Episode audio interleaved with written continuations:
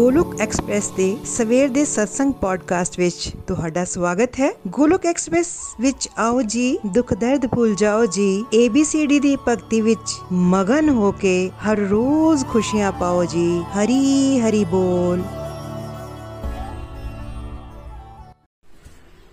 हरी हरि बोल जी जय श्री कृष्ण चैतन्य प्रभु नित्यानंदा श्री अद्वैत गदाधर श्री वासादि गौर भक्त वृंदा हरे कृष्णा हरे कृष्णा कृष्णा कृष्णा, हरे हरे।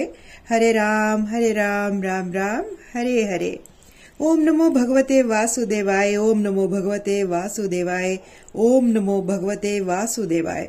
श्रीमद भगवत गीता दी जय गौंडिताई दी जय, श्री श्री राधा श्याम सुंदर दी जय। Busy through the body free a soul Hari Hari बोल, हरि हरि बोल। शरीर तो रहो व्यस्त, आत्मा तो रहो मस्त ਹਰੀ ਨਾਮ ਜਪਦੇ ਹੋਏ। Transform the world by transforming yourself ਖੁਦ ਨੂੰ ਬਦਲ ਕੇ ਹੀ ਤੁਸੀਂ ਦੁਨੀਆ ਬਦਲ ਸਕਦੇ ਹੋ। ਨਾ ਸ਼ਾਸਤਰ ਨਾਲ, ਨਾ ਸ਼ਾਸਤਰ ਨਾਲ, ਨਾ ਤਨ ਨਾਲ ਤੇ ਨਾ ਹੀ ਕਿਸੇ ਯੁਕਤੀ ਨਾਲ। ਮੇਰਾ ਤਾਂ ਜੀਵਨ ਨਿਰਭਰ ਹੈ। हे ਪ੍ਰਭੂ, ਸਿਰਫ ਤੇ ਸਿਰਫ ਤੁਹਾਡੀ ਕਿਰਪਾ ਸ਼ਕਤੀ ਨਾਲ। ਜੈ ਸ਼੍ਰੀ ਰਾਧਾ ਕ੍ਰਿਸ਼ਨ। ਜੈ ਸ਼੍ਰੀ ਰਾਮ। ਅੱਜ ਦੇ ਪੰਜਾਬੀ ਪੋਡਕਾਸਟ ਵਿੱਚ ਤੁਹਾਡਾ ਸਭ ਦਾ ਸਵਾਗਤ ਹੈ। ਮੈਂ ਸ਼ਸ਼ੀ ਸ਼ਰਮਾ, ਸੁਜਾਨਪੁਰ ਡਿਸਟ੍ਰਿਕਟ ਪਠਾਨਕੋਟ ਤੋਂ। ਗੋਲੋਕ ਐਕਸਪ੍ਰੈਸ ਦੁਆਰਾ ਸਵੇਰ ਦੇ ਸਤਸੰਗ ਨੂੰ ਪੰਜਾਬੀ ਵਿੱਚ ਰੱਖਣ ਜਾ ਰਹੀ ਹਾਂ। ਅੱਜ ਤੰਤਰੇਸਤ ਹੈ ਤੇ ਨikhil ji ਨੇ ਸਾਨੂੰ ਸਾਰਿਆਂ ਨੂੰ ਤੰਤਰੇਸ ਦੀ ਬਹੁਤ ਬਹੁਤ ਵਧਾਈ ਦਿੰਦਿਆਂ ਕਿਹਾ ਕਿ ਅੱਜ ਪਰਮਾਤਮਾ ਦੇ ਅੰਸ਼ ਅਵਤਾਰ ਭਗਵਾਨ ਤਨਵੰਤਰੀ ਦਾ ਪ੍ਰਗਟ ਦਿਵਸ ਹੈ। ਅੱਜ ਦੇ ਦਿਨ ਹੀ ਮਾਂ ਲక్ష్ਮੀ ਜੀ ਵੀ ਪ੍ਰਗਟ ਹੋਏ ਸਨ। ਪੁਰਾਣਾ ਵਿੱਚ ਇਹ ਕਹਾਣੀ ਆਉਂਦੀ ਹੈ ਕਿ ਸਮੁੰਦਰ ਮੰਥਨ ਕਰਨ ਲਈ ਇੱਕ ਪਾਸੇ ਦੇਵਤਾ ਤੇ ਦੂਜੇ ਪਾਸੇ ਰਾਖਸ਼ ਦੋਵੇਂ ਮਿਲ ਕੇ ਸਮੁੰਦਰ ਮੰਥਨ ਕਰਦੇ ਹਨ। ਸਮੁੰਦਰ ਮੰਥਨ ਕਰਨ ਦੇ ਨਾਲ ਉਸ ਵਿੱਚੋਂ ਮਾਂ ਲక్ష్ਮੀ ਜੀ ਤੇ 13 ਰਤਨ ਨਿਕਲਦੇ ਹਨ। ਉਹਨਾਂ 13 ਰਤਨਾਂ ਵਿੱਚੋਂ ਇੱਕ ਬਹੁਤ ਹੀ ਸੋਹਣੇ ਪੁਰਸ਼ ਨਿਕਲਦੇ ਹਨ, ਜੋ ਕਿ ਤਨਵੰਤਰੀ ਜੀ ਸਨ, ਜਿਹੜੇ ਕਿ ਬਹੁਤ ਹੀ ਸੋਹਣੇ ਸਨ। ਉਹਨਾਂ ਦੀਆਂ ਬਾਹਾਂ ਬਹੁਤ ਲੰਬੀਆਂ ਸਨ ਤੇ ਹੱਥਾਂ ਵਿੱਚ ਉਹਨਾਂ ਨੇ ਸੋਨੇ ਦਾ ਇੱਕ ਕਲਸ਼ ਫੜਿਆ ਹੋਇਆ ਸੀ, ਜਿਸ ਵਿੱਚ ਕੀ ਅੰਮ੍ਰਿਤ ਸੀ। ਰਾਖਸ਼ ਝਗੜਾ ਕਰਦੇ ਹਨ, ਕਿਉਂਕਿ ਉਹਨਾਂ ਦਾ ਸੁਭਾਅ ਹੀ ਐਸਾ ਹੈ ਤੇ ਕਲਸ਼ ਨੂੰ ਖੋ ਕੇ ਲੈ ਜਾਂਦੇ ਹਨ। ਇਹ ਦੇਖ ਕੇ ਦੇਵਤਾ ਬਹੁਤ ਪਰੇਸ਼ਾਨ ਹੁੰਦੇ ਹਨ ਤੇ ਉਹ ਪ੍ਰਭੂ ਦੀ ਸ਼ਰਨ ਦੇ ਵਿੱਚ ਜਾਂਦੇ ਹਨ। ਪ੍ਰਭੂ ਬਹੁਤ ਹੀ ਕਿਰਪਾਲੂ, ਦਿਆਲੂ ਹਨ। ਪ੍ਰਭੂ ਆਪਣੀ ਸ਼ਰਨ ਵਿੱਚ ਆਏ ਹੋਏ ਦੇਵਤਾਵਾਂ ਲਈ ਮੋਹਨੀ ਰੂਪ ਲੈ ਲੈਂਦੇ ਹਨ ਤੇ ਰਾਖਸ਼ਾਂ ਨੂੰ ਭਰਮ ਵਿੱਚ ਪਾ ਕੇ ਦੇਵਤਿਆਂ ਨੂੰ ਅੰਮ੍ਰਿਤ ਪਿਲਾ ਦਿੰਦੇ ਹਨ। ਤੰਤਰਿਸ ਦਾ ਇੱਕ ਨਾਂ ਤੰਤਰਿਓਜ਼ ਤ੍ਰਿਓਦਸ਼ੀ ਵੀ ਹੈ ਤੇ ਇਸ ਨੂੰ ਧਨਵੰਤ ਜਯੰਤੀ ਵੀ ਕਹਿੰਦੇ ਹਨ। ਕੱਤਕ ਮਹੀਨੇ ਦੀ ਕ੍ਰਿਸ਼ਨ ਪੱਖ ਦੀ ਪੱਖ ਦੀ ਤ੍ਰਿਯੋਦਸ਼ੀ 13ਵਾਂ ਦਿਨ ਤੇ ਧਨਤਰੇਸ ਪੈਂਦੀ ਹੈ ਜੀ। ਇਸ ਦਿਨ ਲੋਕ ਸੋਨਾ, ਚਾਂਦੀ ਖਰੀਦਦੇ ਹਨ, ਘਰਾਂ ਦੀ ਸਫ਼ਾਈ ਕਰਦੇ ਹਨ, ਮਾਂ ਲక్ష్ਮੀ ਦੀ ਪੂਜਾ ਕਰਦੇ ਹਨ ਤੇ ਘਰ ਦੇ ਬਾਹਰ ਜਮ ਦੀਪ ਜਗਾਉਂਦੇ ਹਨ। ਮਾਂ ਲక్ష్ਮੀ ਦੀ ਪੂਜਾ ਕਰਦੇ ਹਨ ਤਾਂ ਕਿ ਵੱਧ ਤੋਂ ਵੱਧ ਧਨ ਪ੍ਰਾਪਤੀ ਹੋਵੇ। ਹੈ ਨਾ? ਪਰ ਸਮਝਣ ਵਾਲੀ ਗੱਲ ਇਹ ਹੈ ਕਿ ਕੀ ਮਾਂ ਲక్ష్ਮੀ ਐਦਾਂ ਖੁਸ਼ ਹੋ ਜਾਂਦੀ ਹੈ? ਕੱਲੀ ਸਫਾਈਆਂ ਕਰਨ ਦੇ ਨਾਲ ਉਹ ਖੁਸ਼ ਹੋ ਜਾਂਦੀ ਹੈ। ਸਮਝਣਾ ਇਹ ਹੈ ਅਸੀਂ ਕਿ ਮਾਂ ਲక్ష్ਮੀ ਤਾਂ ਹੀ ਖੁਸ਼ ਹੁੰਦੀ ਹੈ ਜੇਕਰ ਅਸੀਂ ਸ਼੍ਰੀ ਹਰੀ ਦੀ ਉਪਾਸਨਾ ਕਰਾਂਗੇ ਤਾਂ। ਹੈ ਨਾ? ਸ਼੍ਰੀ ਹਰੀ ਦੀ ਉਪਾਸਨਾ ਕਰਾਂਗੇ ਤਾਂ ਆਪਣੇ ਆਪ ਹੀ ਮਾਂ ਲక్ష్ਮੀ ਖੁਸ਼ ਹੋ ਕੇ ਖੁਦ ਹੀ ਸਾਡੇ ਘਰ ਆ ਜਾਂਦੇ ਹਨ ਜੀ। ਅਸੀਂ ਹਰ ਤਿਉਹਾਰ ਖੁਸ਼ੀ-ਖੁਸ਼ੀ, ਬੜੀ ਮਸਤੀ ਦੇ ਨਾਲ ਐਂਟਰਟੇਨਮੈਂਟ ਲਈ ਮਨਾਉਂਦੇ ਹਾਂ ਜੀ। ਪਰ ਹਰ ਤਿਉਹਾਰ ਦੀ ਇੱਕ ਮਹੱਤਤਾ ਹੈ ਜੀ। ਹੈ ਨਾ? ਥੋੜਾ ਬਹੁਤ ਸਮਾਜਿਕ ਤਰੀਕੇ ਨਾਲ ਵੀ ਤਿਉਹਾਰ ਮਨਾ ਸਕਦੇ ਹਾਂ। ਪਰ ਯਾਦ ਰੱਖਣਾ ਹੈ ਕਿ ਹਰੀ ਭਗਤੀ ਨਹੀਂ ਛੱਡਣੀ। ਬਹੁਤ ਵਾਰ ਕੀ ਹੁੰਦਾ ਹੈ ਜੀ? ਤਿਉਹਾਰ ਆਂਦੇ ਹਨ। ਅਸੀਂ ਇੰਨਾ ਜ਼ਿਆਦਾ ਮਗਨ ਹੋ ਜਾਂਦੇ ਆ ਕਿ ਹਰੀ ਨਾਮ ਲੈਣਾ ਹੀ ਛੱਡ ਦਿੰਨੇ ਹਾਂ, ਪਰ ਹਰੀ ਭਗਤੀ ਅਸੀਂ ਛੱਡਣੀ ਨਹੀਂ ਹੈ, ਕੁਝ ਵੀ ਹੋ ਜਾਏ। ਮਾਂ ਲక్ష్ਮੀ ਦੇ ਨਾਲ ਨਾਲ ਅਸੀਂ ਰਾਧਾ ਕ੍ਰਿਸ਼ਨਾ ਦੀ ਪੂਜਾ ਕਰਨੀ ਹੈ ਨਾਲ ਨਾਲ। ਹੈਨਾ? ਜੇਕਰ ਅਸੀਂ ਨਾਲ ਨਾਲ ਅਸੀਂ ਆਪਣੀ ਹਰੀ ਭਗਤੀ ਕਰਦੇ ਹਾਂ, ਰਾਧਾ ਕ੍ਰਿਸ਼ਨਾ ਜੀ ਦੀ ਪੂਜਾ ਕਰਦੇ ਹਾਂ, ਤਾਂ ਉਸ ਦੇ ਨਾਲ ਨਾਲ ਸਾਨੂੰ ਅਧਿਆਤਮਿਕ ਲਾਭ ਵੀ ਮਿਲੇਗਾ। ਸਾਨੂੰ ਪ੍ਰਭੂ ਦੀ ਸ਼ੁੱਧ ਭਗਤੀ ਕਰਨੀ ਹੈ। ਅਸਲੀ ਕੰਮ ਹੈ ਸਾਡਾ ਸਤਸੰਗ, ਸਾਧਨਾ, ਸੇਵਾ ਕਰਨਾ। ਅਸਲੀ ਕੰਮ ਹੈ ਸਾਡਾ ਪ੍ਰਭੂ ਧਾਮ ਦੀ ਤਿਆਰੀ ਕਰਨੀ। ਹੈ ਨਾ ਨikhil ji ਨੇ ਦੱਸਿਆ ਕਿ ਤਨਵੰਤਰੀ ਭਗਵਾਨ ਆਯੁਰਵੇਦਾ ਦੇ ਪਿਤਾ ਹਨ। ਸਿਹਤ ਪਾਉਣ ਦੇ ਪਿਤਾ ਹਨ। ਜੇਕਰ ਘਰ ਵਿੱਚ ਕਿਸੇ ਦੀ ਹੈਲਥ ਠੀਕ ਨਹੀਂ ਹੈ ਹੈਲਥ ਪ੍ਰੋਬਲਮਸ ਚੱਲ ਰਹੀਆਂ ਹਨ ਤਾਂ ਭਗਵਾਨ ਤਨਵੰਤਰੀ ਜੀ ਨੂੰ ਅਸੀਂ ਯਾਦ ਕਰਨਾ ਹੈ ਤੇ ਉਹਨਾਂ ਕੋਲੋਂ ਚੰਗੀ ਸਿਹਤ ਸਾਨੂੰ ਮੰਗਣੀ ਚਾਹੀਦੀ ਹੈ ਤਾਂ ਕਿ ਅਸੀਂ ਵੱਧ ਤੋਂ ਵੱਧ ਸਿਮਰਨ ਕਰ ਸਕੀਏ, ਹੈ ਨਾ? ਸਿਹਤ ਚੰਗੀ ਹੋਵੇਗੀ ਤਾਂ ਹੀ ਅਸੀਂ ਹਰੀ ਸਿਮਰਨ ਕਰ ਸਕਦੇ ਹਾਂ। ਜੇਕਰ ਕੋਈ ਬਿਮਾਰ ਹੋਏਗਾ, ਦਰਦਾਂ ਹੁੰਦੀਆਂ ਹੋਣਗੀਆਂ, ਤਾਂ ਕਿੰਨਾ ਭਗਵਾਨ ਦੇ ਵਿੱਚ ਮਨ ਲੱਗੇਗਾ? ਇਸ ਲਈ ਅਸੀਂ ਤਨਵੰਤਰੀ ਭਗਵਾਨ ਤੋਂ ਅਸੀਂ ਚੰਗੀ ਸਿਹਤ ਮੰਗਣੀ ਹੈ। ਹਾਂਜੀ ਨikhil ji ਨੇ ਸਾਨੂੰ ਇਹ ਦੱਸਿਆ ਕਿ ਇਹ ਆਯੁਰਵੇਦਾ ਸਾਡੀ ਸਭ ਤੋਂ ਪੁਰਾਣੀ ਪद्धਤੀ ਹੈ। ਸਾਇੰਸ ਹੈ, ਜਿਸ ਵਿੱਚ ਬਿਮਾਰੀ ਦੀ ਜੜ ਦੇ ਉੱਤੇ ਕੰਮ ਕੀਤਾ ਜਾਂਦਾ ਹੈ। ਭਗਵਾਨ ਤਨਵੰਤਰੀ ਦੀ ਜੈ। ਇਸ ਲਈ ਸਾਨੂੰ ਸਾਰਿਆਂ ਨੂੰ ਘਰ ਦੀ ਸਫ਼ਾਈ ਵਿੱਚ ਇੰਨਾ ਮਗਨ ਨਹੀਂ ਹੋ ਜਾਣਾ ਕਿ ਸਤਸੰਗ ਸਾਧਨਾ ਸੇਵਾ ਹੀ ਸਾਡੇ ਕੋਲੋਂ ਛੁੱਟ ਜਾਵੇ। ਬਲਕਿ ਕਰਨਾ ਕੀ ਹੈ ਜੀ ਅਸੀਂ? ਕਰਨਾ ਅਸੀਂ ਇਹ ਹੈ ਕਿ ਆਪਣੇ ਅੰਦਰ ਦੀਆਂ ਬੁਰਾਈਆਂ ਦਾ ਨਾਸ਼ ਕਰਨ ਕਰਨ ਦੇ ਲਈ ਪਰਮਾਤਮਾ ਦੀ ਪ੍ਰੇਮਾ ਭਗਤੀ ਦਾ ਆਪਣੇ ਅੰਦਰ ਦੀਵਾ ਜਗਾਉਣਾ ਹੈ ਜੀ। ਹੈਨਾ? ਸਫਾਈਆਂ ਤੇ ਕਰਨੀਆਂ ਇਹ ਨਹੀਂ ਕਿ ਬਿਲਕੁਲ ਗੰਦ ਪਾ ਛੱਡਣਾ ਸਫਾਈਆਂ ਦੇ ਨਾਲ ਨਾਲ ਅੰਦਰ ਦੀ ਬੁਰਾਈਆਂ ਜਿਹੜੀਆਂ ਹੈ ਅੰਦਰ ਦੀ ਬੁਰਾਈਆਂ ਦਾ ਨਾਸ਼ ਕਰਨ ਵਾਸਤੇ ਪਰਮਾਤਮਾ ਦੇ ਪ੍ਰੇਮ ਦੀ ਭਗਤੀ ਦਾ ਅਸੀਂ ਆਪਣੇ ਅੰਦਰ ਦੀਵਾ ਜਗਾਉਣਾ ਹੈ। ਤੇ ਮੇਨ ਸਫ਼ਾਈ ਜੋ ਕਰਨੀ ਹੈ ਉਹ ਕਿਹਦੀ ਕਰਨੀ ਹੈ ਜੀ? ਮੇਨ ਸਫ਼ਾਈ ਕਰਨੀ ਹੈ ਅਸੀਂ ਆਤਮਾ ਦੀ ਸਫ਼ਾਈ ਕਰਨੀ ਹੈ ਜੀ। ਤੇ ਨਾਲ ਨਾਲ ਥੋੜਾ ਬਹੁਤਾ ਘਰ ਦੀ ਸਫ਼ਾਈ ਵੀ ਕਰ ਲਓ। ਹੈਨਾ? ਤਿਉਹਾਰਾਂ ਦੀ ਅਸੀਂ ਚਕਾਚੌਂਦ ਦੇ ਵਿੱਚ ਅਸੀਂ ਆਪਣੇ ਜੀਵਨ ਦੇ ਅਸਲੀ ਮਕਸਦ ਨੂੰ ਭੁੱਲਣਾ ਨਹੀਂ ਹੈ ਜੀ। ਹੈਨਾ ਬਲਕਿ ਜ਼ਿਆਦਾ ਤੋਂ ਜ਼ਿਆਦਾ ਸਤਸੰਗ, ਸਾਧਨਾ, ਸੇਵਾ ਅਸੀਂ ਹੋਰ ਵੀ ਜ਼ਿਆਦਾ ਵੱਧ ਚੜ ਕੇ ਅਸੀਂ ਕਰਨੀ ਹੈ। ਵੱਧ ਜਾਣੀ ਚਾਹੀਦੀ ਹੈ। ਨikhil ji ਨੇ ਸਾਨੂੰ ਸਾਰਿਆਂ ਨੂੰ ਜੀ ਪ੍ਰਸ਼ਨ ਕਰਦੇ ਹੋਏ ਕਿਹਾ ਕਿ ਸ਼੍ਰੀ ਕ੍ਰਿਸ਼ਨਾ ਇੰਟਰਨੈਟ ਤੇ ਸੋਨਾ ਚਾਂਦੀ ਖਰੀਦਣ ਨਾਲ ਜਾਂ ਸ਼ਾਪਿੰਗ ਕਰਨ ਦੇ ਨਾਲ ਖੁਸ਼ ਹੋ ਜਾਣਗੇ? ਹੋਣਗੇ ਜੀ ਖੁਸ਼? ਨਹੀਂ ਹੋਣਗੇ। ਹੈਨਾ ਇੱਕ ਵਿਅਕਤੀ ਹੈ, ਬਹੁਤ ਜਲਦੀ ਸ਼ਾਪਿੰਗ ਕਰਦਾ ਹੈ। ਸ਼ਾਪਿੰਗ ਕਰਦਾ ਹੈ ਤਾਂ ਨੋ ਡਾਊਟ ਕਿ ਉਸ ਦੇ ਘਰ ਦੇ ਜਿਹੜੇ ਹੈਗੇ ਆ, ਉਹਦੇ ਨੀਅਰ ਡੇਅਰਸ ਹੈ, ਜਿਨ੍ਹਾਂ ਨੂੰ ਗਿਫਟ ਵੰਡੇਗਾ, ਖੁਸ਼ ਹੋ ਜਾਣਗੇ। ਪਰ ਕੁਐਸਚਨ ਇਹ ਹੈ ਕਿ ਪਰਮਾਤਮਾ ਕਿਸ ਤੇ ਖੁਸ਼ ਹੋਣਗੇ? ਗਿਫਟ ਵੰਡਣ ਵਾਲਿਆਂ ਤੇ ਜਾਂ ਉਸ ਤੇ ਜਿਹੜਾ ਨਾਮ ਦੀ ਕਮਾਈ ਕਰ ਰਿਹਾ ਹੈ, ਤੇ ਵੰਡ ਰਿਹਾ ਉਸ ਨੂੰ ਹੈਨਾ? ਅੰਡਰਸਟੂਡ ਹੈ ਜੀ। ਪਰਮਾਤਮਾ ਉਸ ਤੇ ਹੀ ਖੁਸ਼ ਹੋਣਗੇ, ਜੋ ਹਰੀ ਸਿਮਰਨ ਕਰ ਰਿਹਾ ਹੈ, ਆਪ ਪੋਜ਼ਿਟਿਵ ਰਹਿ ਰਿਹਾ ਹੈ ਤੇ ਲੋਕਾਂ ਦੇ ਵਿੱਚ ਵੀ ਪੋਜ਼ਿਟਿਵਿਟੀ ਵੰਡ ਰਿਹਾ ਹੈ। ਹੈਨਾ? ਇਸ ਲਈ ਕਰਨਾ ਕੀ ਹੈ ਜੀ? ਜੋ ਨikhil ji ਨੇ ਸਮਝਾਇਆ ਕਿ ਸਾਨੂੰ ਜ਼ਿਆਦਾ ਤੋਂ ਜ਼ਿਆਦਾ ਨਾਮ ਦੀ ਕਮਾਈ ਕਰਨੀ ਹੈ। ਜਿੰਨੀ ਨਾਮ ਦੀ ਕਮਾਈ ਅਸੀਂ ਕਰਾਂਗੇ, ਵੰਡਾਂਗੇ ਉਨਾ ਹੀ ਪਰਮਾਤਮਾ ਸਾਡੇ ਤੇ ਖੁਸ਼ ਹੋ ਜਾਣਗੇ। ਕਿਉਂ ਜੀ? ਅਸੀਂ ਭਗਵਤ ਗੀਤਾ ਦੇ ਸਟੂਡੈਂਟਸ ਆ ਹੈਨਾ ਇਸ ਲਈ ਸਾਨੂੰ ਆਪਣੀ ਜੀਵਨ ਸ਼ੈਲੀ ਸਾਨੂੰ ਸਮਾਜਿਕ ਨਾ ਬਣਾ ਕੇ ਅਧਿਆਤਮਿਕ ਬਣਾਣੀ ਹੈ। ਇਸ ਲਈ ਅੱਜ ਦੇ ਦਿਨ ਬਹੁਤ ਜ਼ਿਆਦਾ ਅਸੀਂ ਸੋਨਾ ਚਾਂਦੀ ਖਰੀਦਣ ਦੇ ਚੱਕਰਾਂ ਦੇ ਵਿੱਚ ਨਹੀਂ ਪੈਣਾ, ਕਿਉਂਕਿ ਕੁਝ ਨਾ ਕੁਝ ਥੋੜਾ ਬਹੁਤਾ ਤੁਸੀਂ ਚਾਹੋ ਤੇ ਕਰ ਸਕਦੇ ਹੋ ਜੀ ਹੈਨਾ ਬਹੁਤ ਜ਼ਿਆਦਾ ਨਾ ਚੱਕਰਾਂ 'ਚ ਨਹੀਂ ਪੈਣਾ, ਕਿਉਂਕਿ ਯਾਦ ਰੱਖਣਾ ਹੈ ਜੀ, ਕੁਝ ਵੀ ਸਾਡੇ ਨਾਲ ਨਹੀਂ ਜਾਣਾ, ਕੁਝ ਵੀ ਨਹੀਂ ਲੈ ਕੇ ਜਾਣਾ ਅਸੀਂ। ਹੈਨਾ? ਜੋ ਪੈਸਾ ਬਚ ਰਿਹਾ ਹੈ ਸਾਡੇ ਕੋਲ, ਅਗਰ ਬਹੁਤ ਜ਼ਿਆਦਾ ਅਸੀਂ ਸੋਨਾ ਚਾਂਦੀ ਨਹੀਂ ਖਰੀਦਦੇ, ਜੋ ਪੈਸਾ ਬਚ ਰਿਹਾ ਹੈ ਉਸ ਨੂੰ ਗਰੀਬਾਂ ਦੀ ਭਲਾਈ ਦੇ ਵਿੱਚ ਲਗਾ ਸਕਦੇ ਹਾਂ। ਹੈਨਾ? ਸਫ਼ਾਈ ਕਰਨੀ ਹੈ, ਤਾਂ ਆਤਮਾ ਲੈਵਲ ਦੀ ਕਰਨੀ ਹੈ ਜੀ। ਮਾਇਆ ਵਿੱਚ ਜ਼ਿਆਦਾ ਨਹੀਂ ਫਸਣਾ। ਇਹਨਾਂ ਬੰਧਨਾਂ ਨੂੰ ਹੌਲੀ ਹੌਲੀ ਹੌਲੀ ਹੌਲੀ ਕੱਟਣਾ ਹੈ। ਬਾਹਰ ਤੋਂ ਡਿਊਟੀਆਂ ਨਿਭਾਉਂਦੇ ਜਾਣਾ, ਲੇਕਿਨ ਅੰਦਰ ਤੋਂ ਮਨ ਤੋਂ ਇਹਨਾਂ ਤੋਂ ਥੋੜਾ ਥੋੜਾ ਥੋੜਾ ਥੋੜਾ ਉੱਪਰ ਉੱਠਦੇ ਜਾਣਾ ਹੈ ਜੀ। ਕਿਉਂਕਿ ਹਰ ਤਿਹਾੜ ਨੂੰ ਅਸੀਂ ਡੀਪ ਸਪਿਰਚੁਅਲ ਲੈਵਲ ਤੇ ਜਾ ਕੇ ਅਸੀਂ ਮਨਾਉਣਾ ਹੈ ਜੀ। ਹੈਨਾ? ਨਿਖਿਲ ਜੀ ਨੇ ਇੱਕ ਹੋਰ ਐਲਾਨ ਕੀਤਾ ਅੱਜ ਦੇ ਦਿਨ। ਬਹੁਤ ਹੀ ਜ਼ਬਰਦਸਤ। ਉਹਨਾਂ ਨੇ ਕਿਹਾ ਕਿ ਜਿਨ੍ਹਾਂ ਨੇ ਊਰਜਾ ਵਰਤ ਲਿਆ ਹੋਇਆ ਹੈ, ਉਹਨਾਂ ਲਈ ਇੱਕ ਹੋਰ ਖੁਸ਼ਖਬਰੀ। ਕੀ ਖੁਸ਼ਖਬਰੀ ਜੀ? ਫਸਟ ਸੈਕੰਡ ਥਰਡ ਇਨਾਮ ਕੱਢੇ ਜਾਣਗੇ, ਜੋ ਆਪਣੇ ਸੰਕਲਪ ਵਿੱਚ ਪੂਰਾ ਉਤਰਨਗੇ। ਜੋ ਸਵੇਰੇ ਜੋ ਆਪਣੇ ਸੰਕਲਪ ਦੇ ਵਿੱਚ ਪੂਰਾ ਉਤਰਨਗੇ, ਜੋ ਸਵੇਰੇ ਕਲੈਕਟਿਵ ਮਾਲਾ ਕੀਤੀ ਜਾਂਦੀ ਹੈ ਉਸ ਦਾ ਫਲ ਉਹਨਾਂ ਡਿਵੋਟਿਸ ਨੂੰ ਦਿੱਤਾ ਜਾਏਗਾ ਜੀ। ਹੈ ਨਾ ਬਹੁਤ ਵੱਡੀ ਖੁਸ਼ਖਬਰੀ ਹੈ। ਇੰਨਾ ਇੰਨੀਆਂ, ਇੰਨੀ ਮਾਲਾ ਹੁੰਦੀ ਹੈ ਹੈ ਨਾ ਉਹਦਾ ਫਲ ਕਿਸੇ ਨੂੰ ਦੇ ਦਿੱਤਾ ਜਾਣਾ।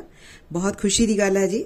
ਫਰਸਟ ਪ੍ਰਾਈਜ਼ ਵਾਲੇ ਨੂੰ 40 ਚੈਂਟਿੰਗ ਬਾਕਸ ਦਿੱਤੇ ਜਾਣਗੇ ਸੈਕੰਡ ਵਾਲੇ ਨੂੰ 30 ਚੈਂਟਿੰਗ ਬਾਕਸ ਤੇ ਥਰਡ ਵਾਲੇ ਨੂੰ ਜੋ ਹੈ 20 ਚੈਂਟਿੰਗ ਬਾਕਸ ਦਿੱਤੇ ਜਾਣਗੇ।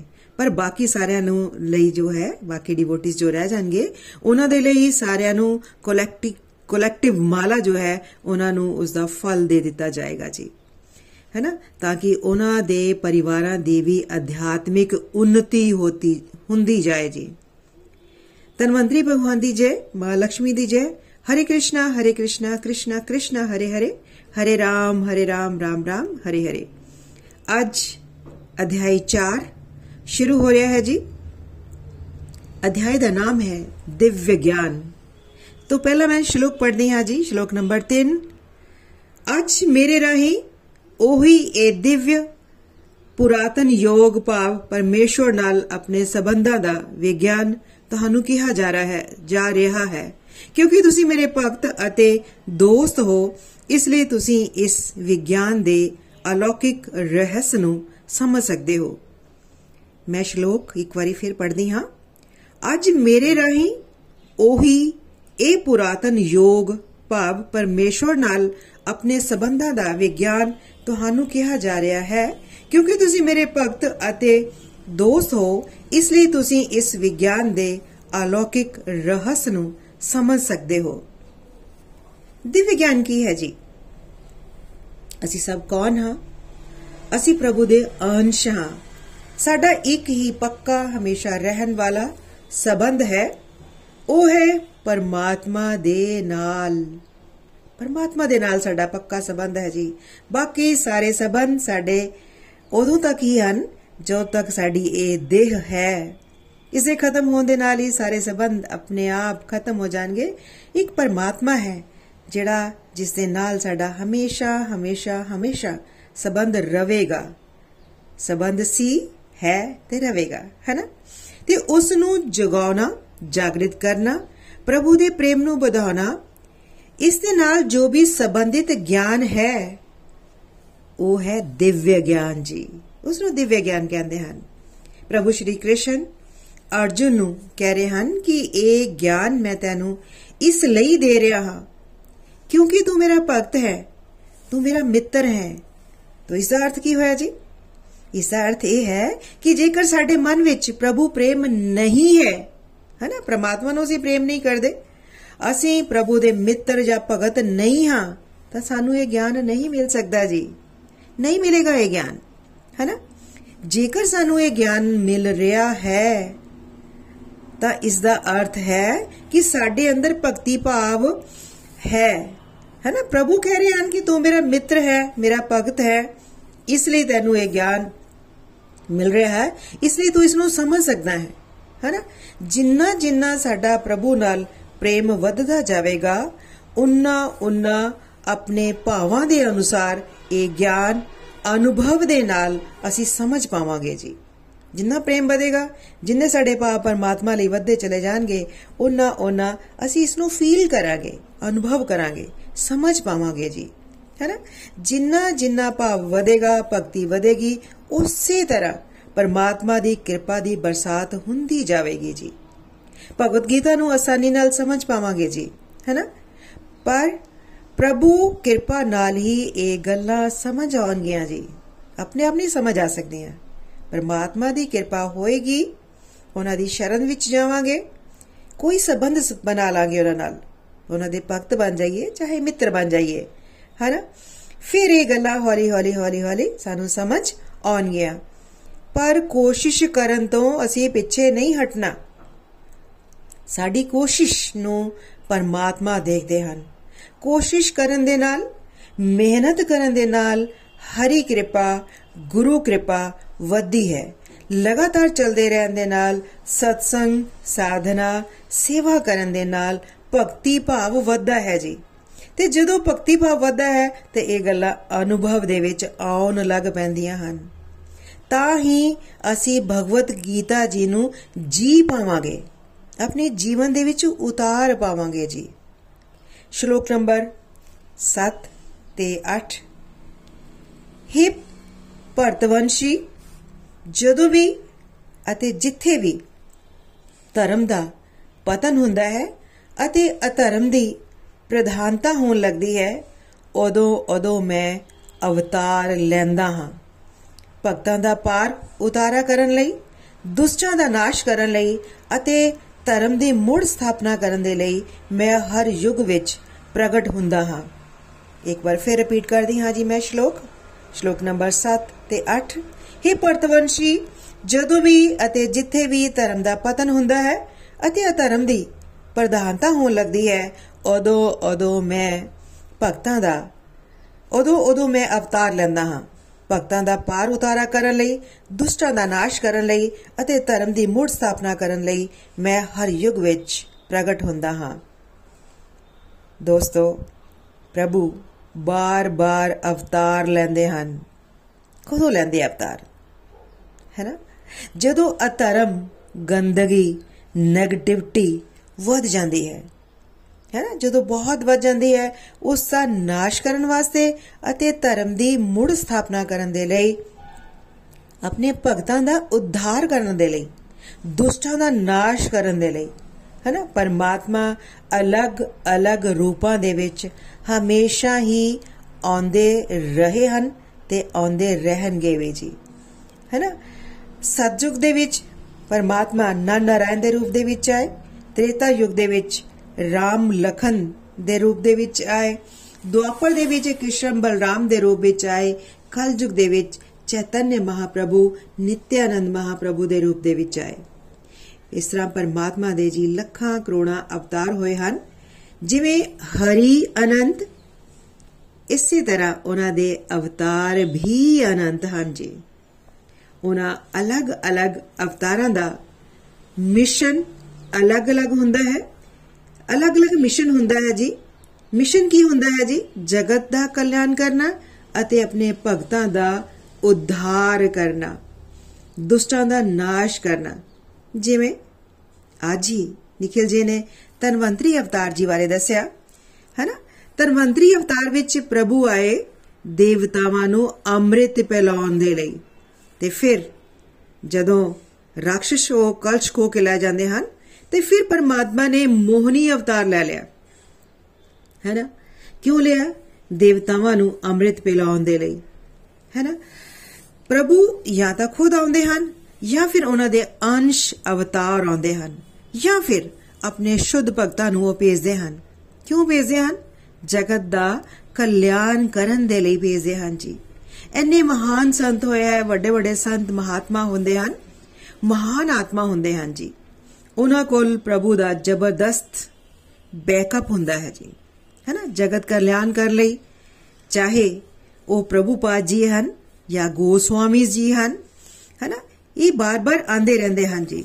ਕੁਝ ਲੋਕ ਤਾਂ ਸਿੱਧੇ ਪ੍ਰਭੂ ਦੇ ਧਾਮ ਤੋਂ ਵੀ ਆਉਂਦੇ ਹਨ। ਜਗਤ ਕਲਿਆਣ ਲਈ। ਜਿਵੇਂ ਸ਼ੁਕਦੇਵ ਜੀ ਸਵਾਮੀ ਜੀ ਆਏ। ਪ੍ਰਿਕਸ਼ਿਤ ਜੀ ਮਹਾਰਾਜ ਜੀ ਨੂੰ ਭਾਗਵਤ ਕਥਾ ਸੁਣਾਉਂਦੇ ਹਨ ਤੇ 7 ਦਿਨ ਦੇ ਵਿੱਚ ਹੀ ਉਹਨਾਂ ਦਾ, ਉਹਨਾਂ ਨੂੰ ਮੁਕਤੀ ਮਿਲ ਜਾਂਦੀ ਹੈ। ਹੈ ਨਾ? ਇਸੇ ਤਰ੍ਹਾਂ ਸ਼੍ਰੀਮਦ ਭਾਗਤਮ ਜੋ ਹੈ, ਉਹ ਵੀ ਕ੍ਰਿਸ਼ਨ ਜੀ ਦਾ ਹੀ ਰੂਪ ਹੈ।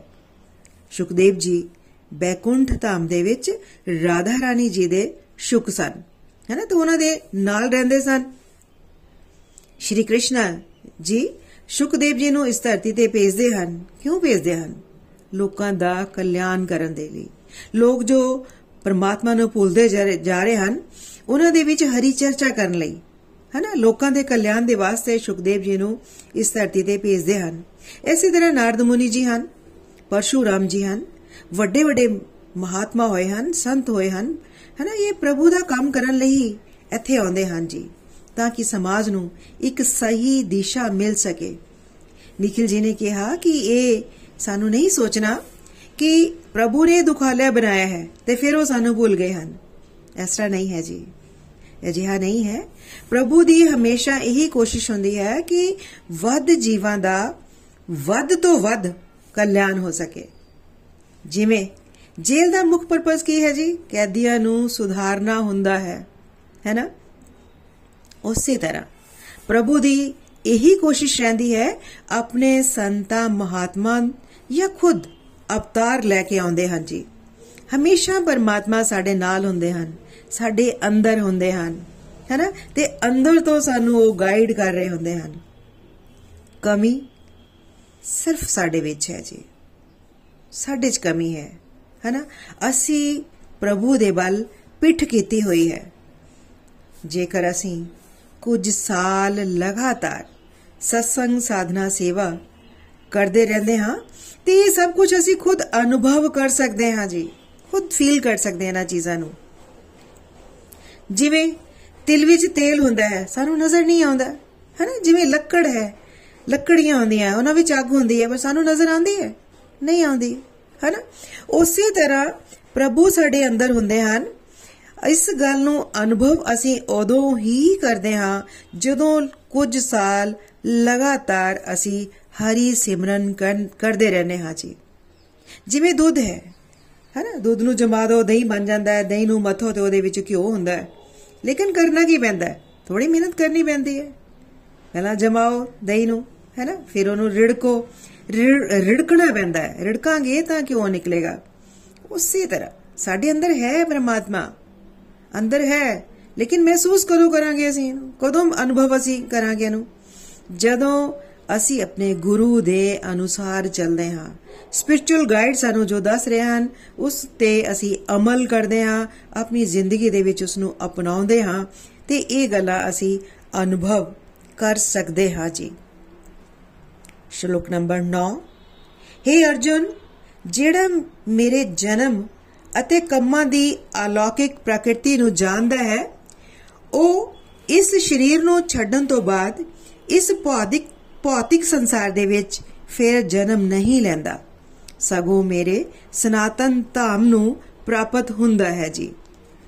ਇੱਕ ਵਾਰ ਫਿਰ ਪੜ੍ਹਦੀ ਹਾਂ ਮੈਂ ਇਸ ਸ਼ਲੋਕ ਨੂੰ। हे ਅਰਜੁਨ, ਜਿਹੜਾ ਮੇਰੇ ਜਨਮ ਅਤੇ ਕੰਮਾਂ ਦੀ ਅਲੌਕਿਕ ਪ੍ਰਕਿਰਤੀ ਨੂੰ ਜਾਣਦਾ ਹੈ, ਉਹ ਇਸ ਸਰੀਰ ਨੂੰ ਛੱਡਣ ਤੋਂ ਬਾਅਦ ਇਸ ਭੌਤਿਕ ਸੰਸਾਰ ਵਿੱਚ ਫਿਰ ਜਨਮ ਨਹੀਂ ਲੈਂਦਾ, ਸਗੋਂ ਮੇਰੇ ਸਨਾਤਨ ਸਨਾਤਨ ਧਾਮ ਨੂੰ ਪ੍ਰਾਪਤ ਹੁੰਦਾ ਹੈ। ਨikhil ji ਨੇ ਦੱਸਿਆ ਜੀ ਕਿ ਗੋਲੋਕ ਐਕਸਪ੍ਰੈਸ ਹਰ ਤਿਹਾਰ ਨੂੰ ਪ੍ਰਭੂ ਦੇ ਅਲੱਗ-ਅਲੱਗ ਹਰ ਤਿਉਹਾਰ ਤੇ ਪ੍ਰਭੂ ਦੇ ਅਲੱਗ-ਅਲੱਗ ਅਵਤਾਰਾਂ ਉਹਨਾਂ ਦੀ ਲੀਲਾਵਾਂ ਦੇ ਬਾਰੇ ਦੱਸਦਾ ਹੈ ਜੀ।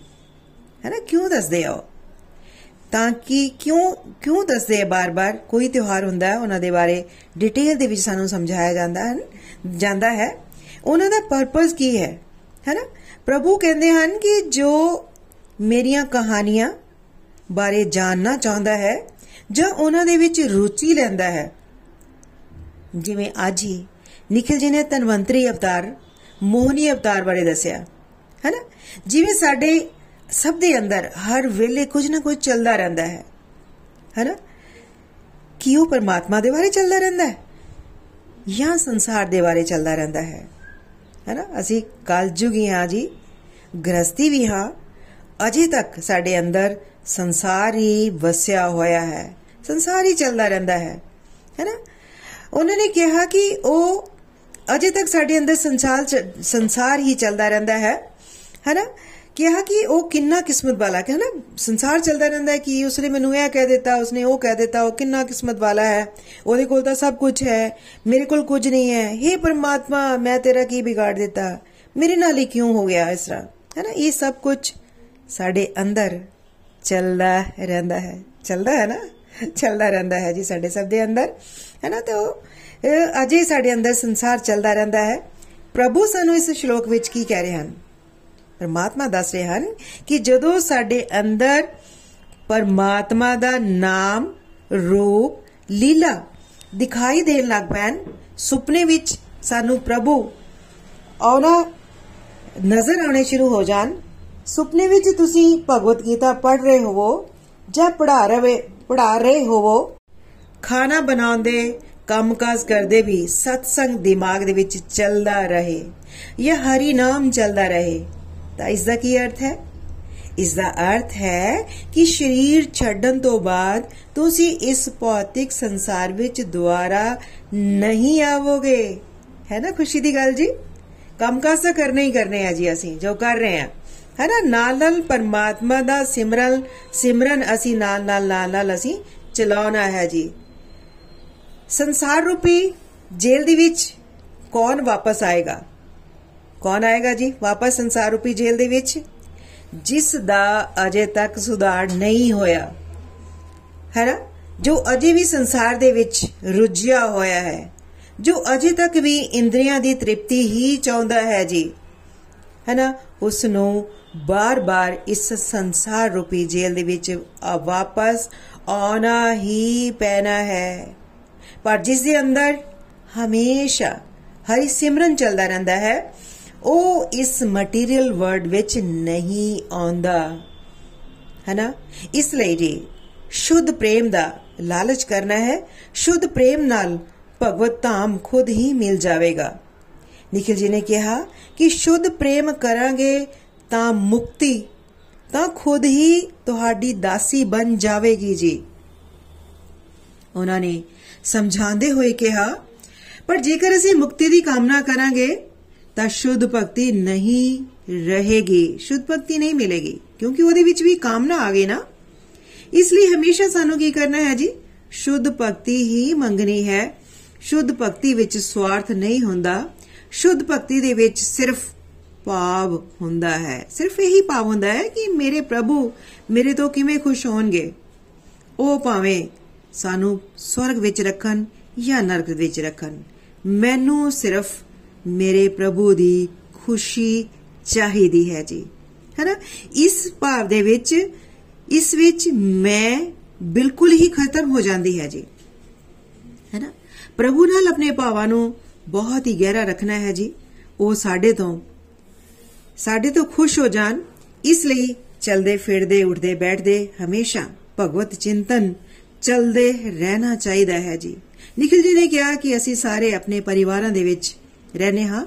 ਪਰਿਵਾਰ ਦੇ ਵਿੱਚ ਛੋਟੇ ਬੱਚੇ ਵੀ ਹੁੰਦੇ ਹਨ। ਇਸ ਲਈ ਕੋਸ਼ਿਸ਼ ਸਾਨੂੰ ਇਹੀ ਕਰਨੀ ਚਾਹੀਦੀ ਹੈ ਕਿ ਟੀਵੀ ਤੇ ਕਾਰਟੂਨ ਵੀ ਲਿਟਲ ਕ੍ਰਿਸ਼ਨਾ, ਗਣੇਸ਼ਾ ਜੀ ਜਾਂ ਹੋਰ ਵੀ ਬਹੁਤ ਸਪਿਰਚੁਅਲ ਆਉਂਦੇ ਹਨ। ਸਾਰਾ ਪਰਿਵਾਰ ਮਿਲ ਕੇ ਬੱਚਿਆਂ ਦੇ ਨਾਲ ਬੈਠ ਕੇ ਦੇਖ ਸਕਦਾ ਹੈ। ਤੇ ਉਹਨਾਂ ਨੂੰ ਸਮਝਾ ਵੀ ਸਕਦਾ ਹੈ। ਹੈਨਾ ਫਿਰ ਉਹਨਾਂ ਨੇ ਕਿਹਾ ਕਿ ਜੇਕਰ ਪ੍ਰਭੂ ਦੀ ਲੀਲਾਵਾਂ ਦੀ ਸਾਨੂੰ ਸਮਝ ਵੀ ਨਹੀਂ ਆ ਰਹੀ ਹੈ, ਤਾਂ ਵੀ ਕੋਈ ਡਰਨ ਵਾਲੀ ਗੱਲ ਨਹੀਂ। ਹੈਨਾ ਡਰਨਾ ਨਹੀਂ ਤਾਂ ਵੀ ਅਸੀਂ ਕਿਉਂ? ਘੱਟ ਤੋਂ ਘੱਟ ਚੰਗੀਆਂ ਗੱਲਾਂ ਕੰਨਾਂ ਵਿੱਚ ਤਾਂ ਪੈ ਰਹੀਆਂ ਹਨ। ਚੰਗੀਆਂ ਗੱਲਾਂ ਕੰਨ ਵਿੱਚ ਪੈ ਰਹੀਆਂ ਹਨ। ਪ੍ਰਭੂ ਦੀ, ਪ੍ਰਭੂ ਜੀ ਦੀ ਯਾਦ ਆ ਰਹੀ ਹੈ। ਹੈਨਾ ਇਸ ਨਾਲ ਸਾਡਾ ਕੀ ਹੈ? ਡਿਪਰੈਸ਼ਨ ਸਾਡੇ ਸੰਸਾਰਿਕ ਨਸ਼ੇ, ਸਾਡੇ ਵਿਕਾਰ ਤਾਂ ਖਤਮ ਹੋ ਰਹੇ ਨਾ ਹੋਣਗੇ ਨਾ? ਹੋਣਗੇ ਜੀ ਜ਼ਰੂਰ। ਹੋਣਗੇ ਹੀ ਹੋਣਗੇ। ਆਨੰਦ ਵੀ ਆਵੇਗਾ, ਹੈਨਾ? ਤੇ ਉਹ ਇਹ ਸਟੇਜ ਹੋਵੇਗੀ ਜਦੋਂ ਤੁਸੀਂ ਪ੍ਰਭੂ ਦੇ ਧਾਮ ਜਾਣ ਦੀ ਤਿਆਰੀ ਕਰ ਲਈ ਹੈ ਜੀ। ਇਸ ਲਈ ਕਹਿੰਦੇ ਹਨ ਕਿ ਜਿਨ੍ਹਾਂ ਨੇ ਇਹ ਤਿਆਰੀ ਕਰ ਲਈ ਹੈ, ਉਹ ਪ੍ਰਭੂ ਧਾਮ ਦੀ ਪ੍ਰੈਜ਼ੈਂਸ ਵਿੱਚ ਹੀ ਮਹਿਸੂਸ ਇੱਥੇ ਹੀ ਕਰ ਲੈਂਦੇ ਹਨ ਜੀ। ਹੈਨਾ? ਜਿਨ੍ਹਾਂ ਨੇ ਤਿਆਰੀ ਕਰ ਲਈ ਹੈ, ਉਹਨਾਂ ਨੂੰ ਇੱਥੇ ਮਹਿਸੂਸ ਹੋਣਾ ਸ਼ੁਰੂ ਹੋ ਜਾਂਦਾ ਹੈ ਕਿ ਪ੍ਰਮਾਤਮਾ ਮੇਰੇ ਨਾਲ ਹੈ, ਹਰ ਪਲ ਮੇਰੇ ਨਾਲ ਹੈ। ਹੈਨਾ ਉਹਨਾਂ ਦਾ ਜੀਵਨ ਦਿਵਯ ਹੋ ਜਾਂਦਾ ਹੈ। ਅਜੇ ਅਸੀਂ ਸੰਸਾਰੀ ਜ਼ਿਆਦਾ ਹਾਂ ਹੈਨਾ ਇਸ ਲਈ ਸੰਸਾਰੀ ਗੱਲਾਂ ਸਾਨੂੰ ਅਸਰ ਕਰਦੀਆਂ ਰਹਿੰਦੀਆਂ ਹਨ।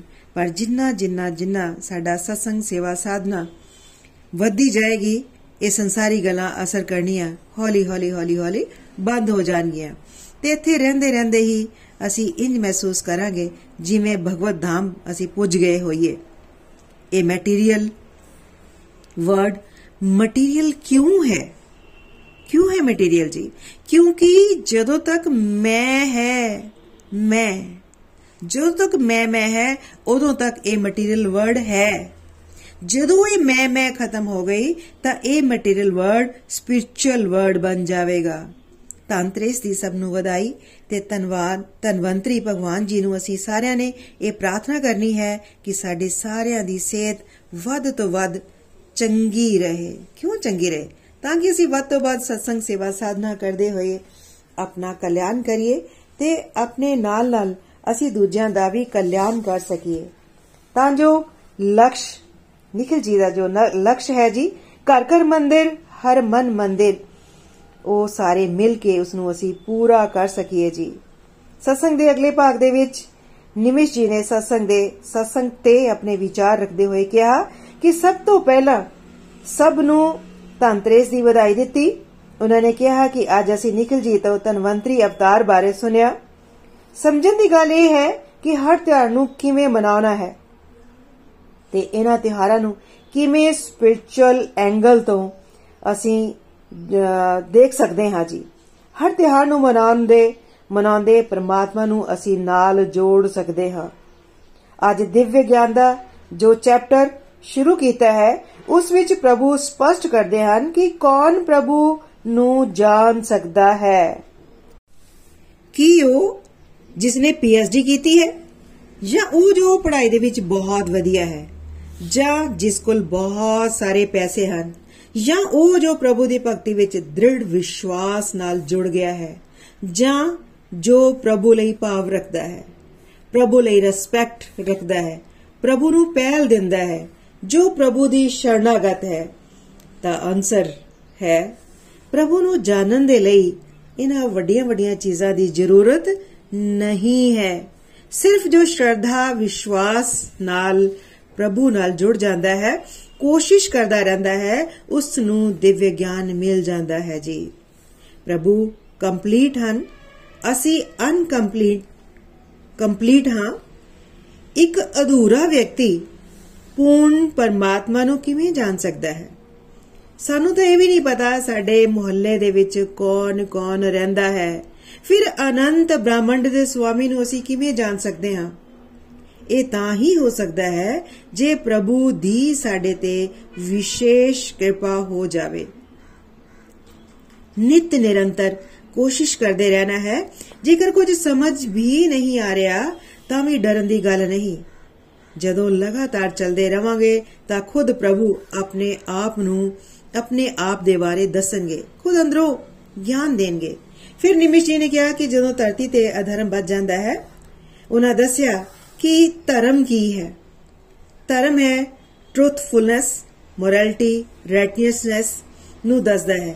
ਜਿਵੇਂ ਪਾਪ ਵੱਧਦਾ ਹੈ, ਤਾਂ ਪ੍ਰਭੂ ਅਲੱਗ-ਅਲੱਗ ਅਵਤਾਰ ਲੈਂਦੇ ਹਨ ਜਾਂ ਆਪਣੇ ਪਿਆਰੇ ਭਗਤਾਂ ਨੂੰ ਭੇਜਦੇ ਹਨ। ਤਾਂ ਕਿ ਸਾਡੇ ਵਰਗੇ ਲੋਕਾਂ ਦਾ ਕਲਿਆਣ ਹੋ ਸਕੇ। ਉਹਨਾਂ ਨੇ ਕਿਹਾ ਕਿ ਅਸੀਂ ਸਭ ਜੇਲ੍ਹ ਦੇ ਕੈਦੀ ਹਾਂ।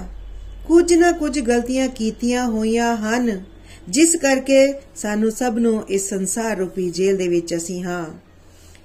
ਇਸ ਵਿੱਚੋਂ ਕੁਝ ਸੁਧਰ ਜਾਂਦੇ ਹਨ ਤੇ ਅੱਗੇ ਵੱਧ ਜਾਂਦੇ ਹਨ ਤੇ ਬਹੁਤ ਸਾਰੇ ਇਸ ਜੇਲ੍ਹ ਨੂੰ ਆਪਣਾ ਘਰ ਸਮਝ ਕੇ ਇਸ ਵਿੱਚ ਫਸੇ ਰਹਿੰਦੇ ਹਨ।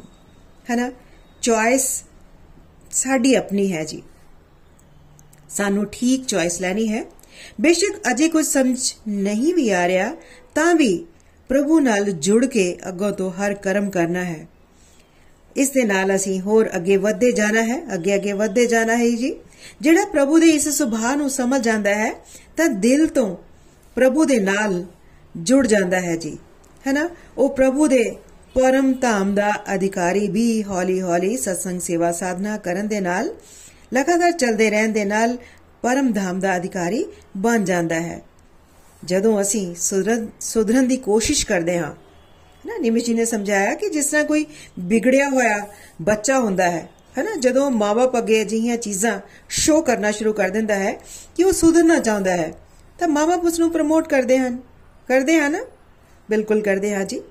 ਪੁਸ਼ ਕਰਦੇ ਹਨ ਉਸ ਨੂੰ ਉਸ ਬੱਚੇ ਨੂੰ, ਤਾਂ ਕਿ ਉਹ ਸੁਧਰ ਜਾਏ। ਜਿਸ ਤਰ੍ਹਾਂ ਕਲਾਸ ਦੇ ਵਿੱਚ ਜੇ ਕੋਈ ਬੱਚਾ ਟੀਚਰ ਦੇ, ਟੀਚਰ ਨੂੰ ਕਹਿੰਦਾ ਹੈ ਕਿ ਮੈਮ ਮੈਂ ਕਰਨਾ ਚਾਹਣਾ ਹਾਂ, ਹਨਾ, ਪਰ ਮੈਨੂੰ ਸਮਝ ਨਹੀਂ ਆ ਰਿਹਾ। ਮੈਨੂੰ ਗਾਈਡ ਕਰੋ, ਮੈਨੂੰ ਸਮਝਾਓ। ਤਾਂ ਟੀਚਰ ਉਸ ਨੂੰ ਉਸ ਤੇ ਬਹੁਤ ਖੁਸ਼ ਹੁੰਦੀ ਹੈ। ਕਿਸਨੇ ਕੋਸ਼ਿਸ਼ ਤਾਂ ਕੀਤੀ?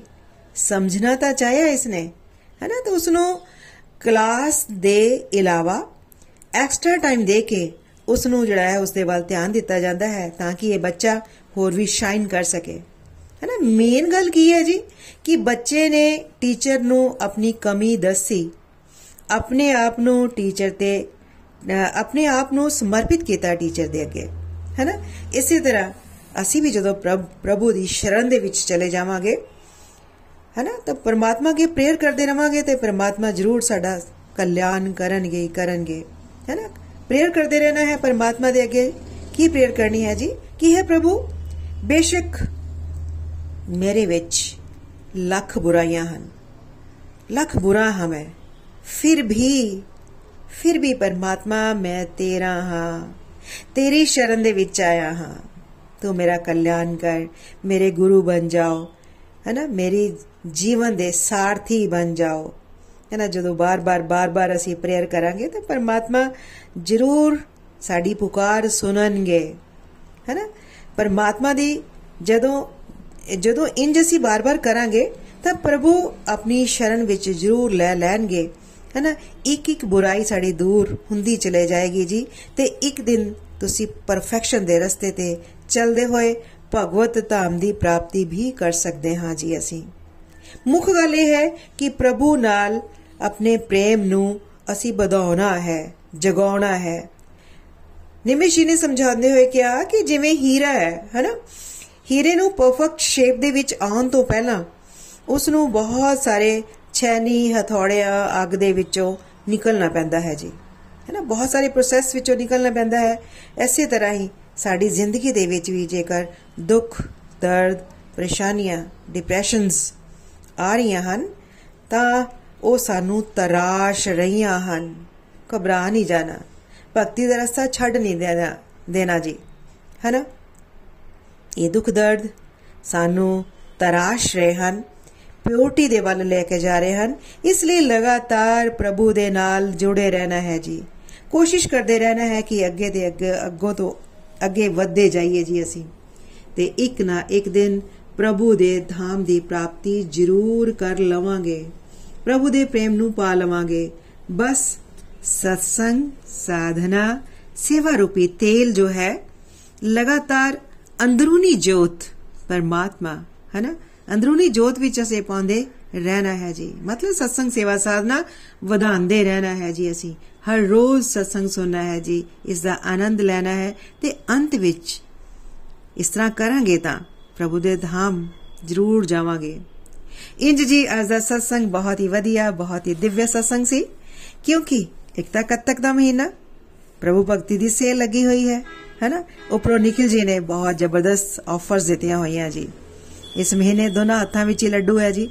ਇੱਕ ਤਾਂ ਅਧਿਆਤਮਿਕ ਉન્નਤੀ ਹੋ ਰਹੀ ਹੈ, ਦੂਜੇ ਪਾਸੇ ਨਾਲ ਨਾਲ ਕੀ ਹੋ ਰਿਹਾ ਜੀ? ਦਿਵਯ ਗਿਆਨ ਵੀ ਮਿਲ ਰਿਹਾ ਸਾਨੂੰ, ਹੈਨਾ? ਤੋ ਅੱਜ ਦੇ ਸਤਸੰਗ ਵਿੱਚ ਅਸੀਂ ਕੀ ਸਮਝਿਆ ਜੀ? ਕਿ ਅਸੀਂ ਇੱਕ ਆਤਮਾ ਹਾਂ, ਆਤਮਾ ਤੇ ਪਰਮਾਤਮਾ ਨਾਲ ਸਬੰਧ ਜੋ ਹੈ, ਆਤਮਾ ਦਾ, ਪਰਮਾਤਮਾ ਦੇ ਨਾਲ ਜੋ ਸਬੰਧ ਹੈ, ਹੈਨਾ, ਉਹ ਹੀ ਦਿਵਯ ਗਿਆਨ ਹੈ ਜੀ। ਹੈਨਾ, ਮਿਲੇਗਾ ਕਦੋਂ ਸਾਨੂੰ ਉਦੋਂ? ਸਾਨੂੰ ਮਿਲੇਗਾ ਕਦੋਂ? ਜਦੋਂ ਅਸੀਂ ਪ੍ਰਮਾਤਮਾ ਦੀ ਸ਼ਰਨ ਦੇ ਵਿੱਚ ਜਾਵਾਂਗੇ। ਭਗਤੀ ਭਾਵ ਦੇ ਨਾਲ, ਭਗਤੀ ਭਾਵ ਜ਼ਰੂਰੀ ਹੈ ਜੀ। ਭਗਤੀ ਭਾਵ ਦੇ ਨਾਲ ਸ਼ਰਨਾਗਤੀ ਆ ਜਾਾਂਗੇ ਉਹਨਾਂ ਨਾਲ ਤੇ ਪਰਮਾਤਮਾ ਦੇ ਨਾਲ ਕੋਈ ਨਾ ਕੋਈ ਸਬੰਧ ਸਥਾਪਿਤ ਕਰ ਲਾਂਗੇ। ਮਿੱਤਰ ਚਾਹੇ ਬਣ ਜਾਈਏ, ਚਾਹੇ ਅਸੀਂ ਭਗਤ ਬਣ ਜਾਈਏ। ਹੈਨਾ ਕੋਈ ਵੀ ਸਬੰਧ ਹੋਵੇਗਾ ਹੈਨਾ ਔਰ ਬਹੁਤ ਹੀ ਹੰਬਲ ਹੋ ਕੇ ਅਸੀਂ ਪਰਮਾਤਮਾ ਦੇ ਅੱਗੇ ਪ੍ਰਾਰਥਨਾ ਕਰਦੇ ਰਵਾਂਗੇ ਕਿ हे ਪਰਮਾਤਮਾ, ਮੇਰੀ ਬੁੱਧੀ ਵਿੱਚ ਆਓ ਹੈਨਾ ਬੁੱਧੀ ਵਿੱਚ ਆਓ, ਜੇਕਰ ਪਰਮਾਤਮਾ ਸਾਡੀ ਬੁੱਧੀ ਵਿੱਚ ਹੋਣਗੇ, ਬੁੱਧੀ ਵਿੱਚ ਹੋਣਗੇ, ਤਾਂ ਹੀ ਸਾਨੂੰ ਇਹ ਦਿਵਯ ਗਿਆਨ ਦੀਆਂ ਗੱਲਾਂ ਸਮਝ ਆਉਣਗੀਆਂ ਜੀ। ਜੇਕਰ ਮੈਂ ਆਪਣੀ ਗੱਲ ਕਰਾਂ, ਤਾਂ ਮੇਰੇ ਵਿੱਚ ਵੀ ਬਹੁਤ ਸਾਰੇ ਵਿਕਾਰ ਸਨ ਜੀ। ਬਹੁਤ 네ਗੇਟਿਵਿਟੀ ਸੀ, ਜੋ ਕਿ ਨikhil ਜੀ ਦੁਆਰਾ ਭਗਵਦ ਗੀਤਾ ਪੜਾਈ ਜਾਣ ਦੇ ਨਾਲ ਜਾਂ ਲਾਈਫ ਦੇ ਫੰਡਸ ਜਾਂ ਹੋਲਿਸਟਿਕ ਐਜੂਕੇਸ਼ਨ ਕਰਵਾਉਣ ਦੇ ਨਾਲ ਹੌਲੀ ਹੌਲੀ ਹੌਲੀ ਹੌਲੀ ਉਹ ਘਟਦੇ ਗਏ ਤੇ ਇੱਕ ਚੰਗਾ ਇਨਸਾਨ ਬਣਨ ਦੀ ਰਾਹ ਤੇ ਮੈਂ ਦੀ ਚੰਗਾ ਇਨਸਾਨ ਬਣਨ ਦੀ ਰਾਹ ਤੇ ਮੈਂ ਹਾਂ ਜੀ। ਫਿਰ ਮਿਲਾਂਗੇ ਜੀ, ਤਦ ਤੱਕ। ਜੈ ਸ਼੍ਰੀ ਕ੍ਰਿਸ਼ਨਾ। भगवत गीता दी जय गौर दी जय श्री श्री राधा श्याम सुंदर दी जय हरे कृष्णा हरे कृष्णा कृष्णा कृष्णा, हरे हरे हरे राम हरे राम राम राम, हरे हरे। हरे कृष्णा हरे कृष्णा कृष्णा कृष्णा, हरे हरे हरे राम हरे राम राम राम, हरे हरे। हरे कृष्णा हरे कृष्णा कृष्णा कृष्णा, हरे हरे हरे राम हरे राम राम राम, हरे हरे। हरी बोल जी।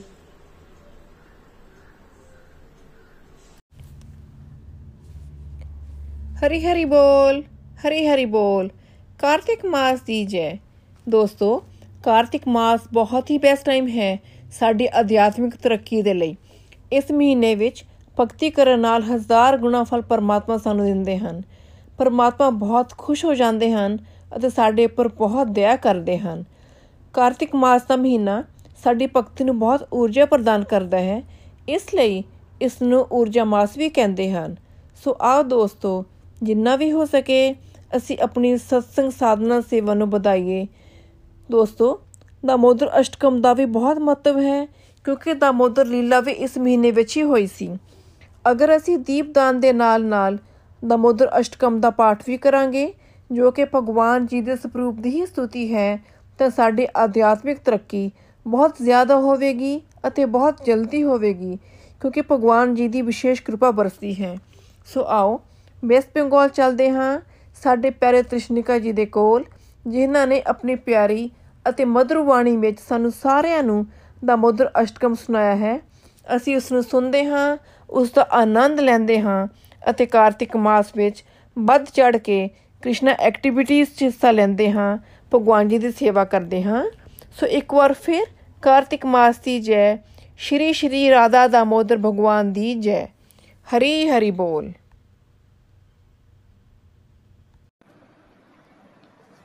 नमामि स्वरं सच्चिदनन्दरूपं लसत् गोकुले भ्राजमना। नमामि स्वरं सच्चिदनन्दरूपं लसत् कुन्दलं गोकुलीभ्राजमना यशोदा मे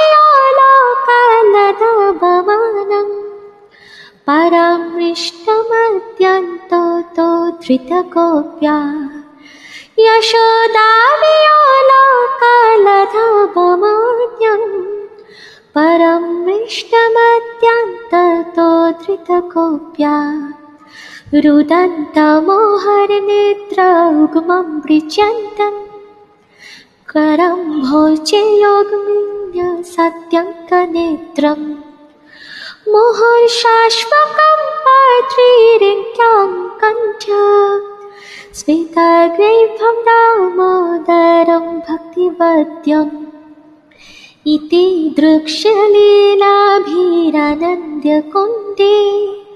स्वघोषं निमज्जन्तम् अख्यापयन्तम् तदीये ताकेषु भक्ते चित्तत्वम् पुनः प्रेम तस्य श्रद्धा प्रीतिबन्दे भरं देवमोक्षं न मोक्षावदिङ्ग न चम्भृणेऽहं प्रेषदपि हद्यः इदं ते भवोर्नाथ गोपालवानम् स्वदामि मनस्याभृष्टं किमन्यात् इदं मुखम् भोजम् अत्यन्तीले भृतं कुन्तले स्नेधरक्तश्च कोऽप्य मोहश्चम्बितं माम्ब रक्तधरं मे। मनसा अभृष्टं नलं लक्षलभे। नमो देव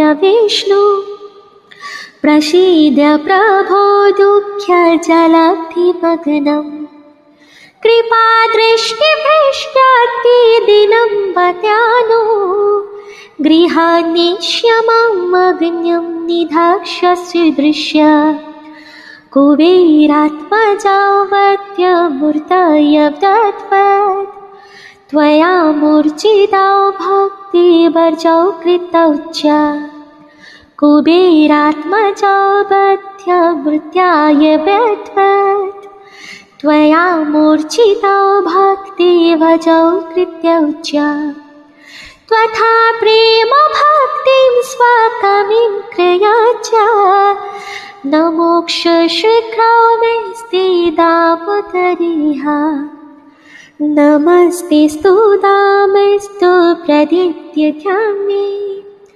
त्वदीयद्वारा द्वारा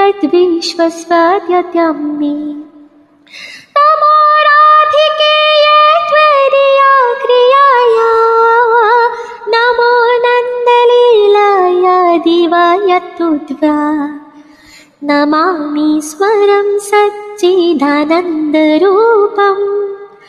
लसत्कुन्दलं गोकुलीव्राजपना